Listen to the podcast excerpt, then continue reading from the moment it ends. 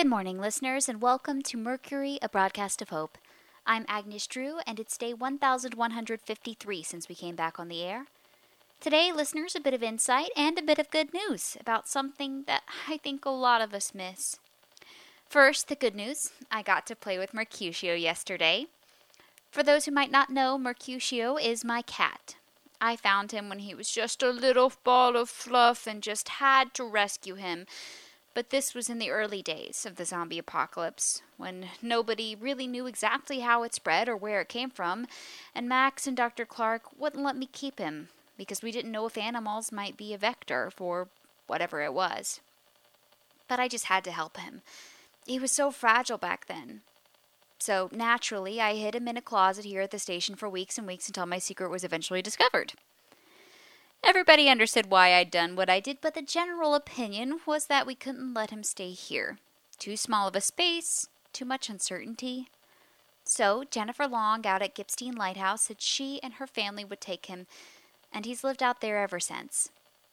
I'm glad he gets to be a joy to the family out there, but I still miss him and go out there whenever I can to play with. He still remembers me and purrs so loudly every time I show up over there. But yesterday's play session was extra special because, listeners, we found something amazing on our supply run a few days ago a laser pointer.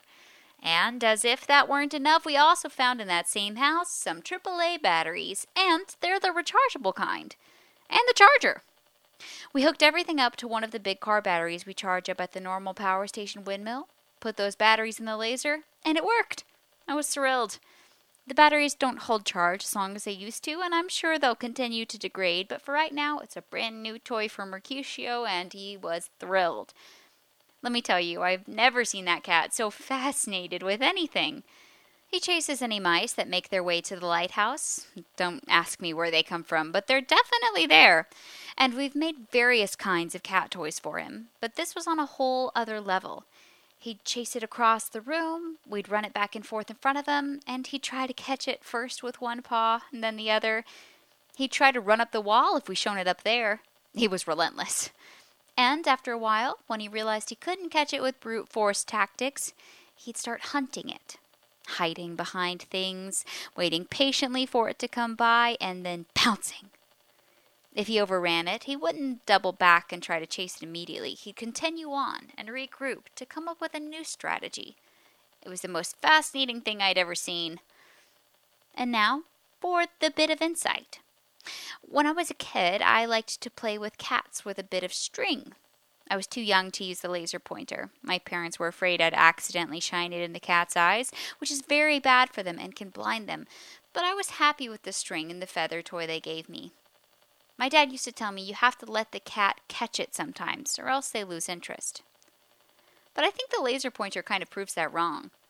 Mercutio was never going to catch it, it's just a spot of light on the ground. He could chase it forever, but he was never going to be able to put his paws on it or sink his claw into it. But he never gave up. The longer we went, the more tired he got, and wasn't as energetic as when we started. But he never really gave up, it was always there, waiting for him to catch his breath, and if we turned it off for a few minutes and then brought it right back, he was right there chasing it again. I feel like we need to try to be like that ourselves, if we can. We all have things we're chasing. Right now, it's a better lifestyle, one more like the one we had before the zombies rose up.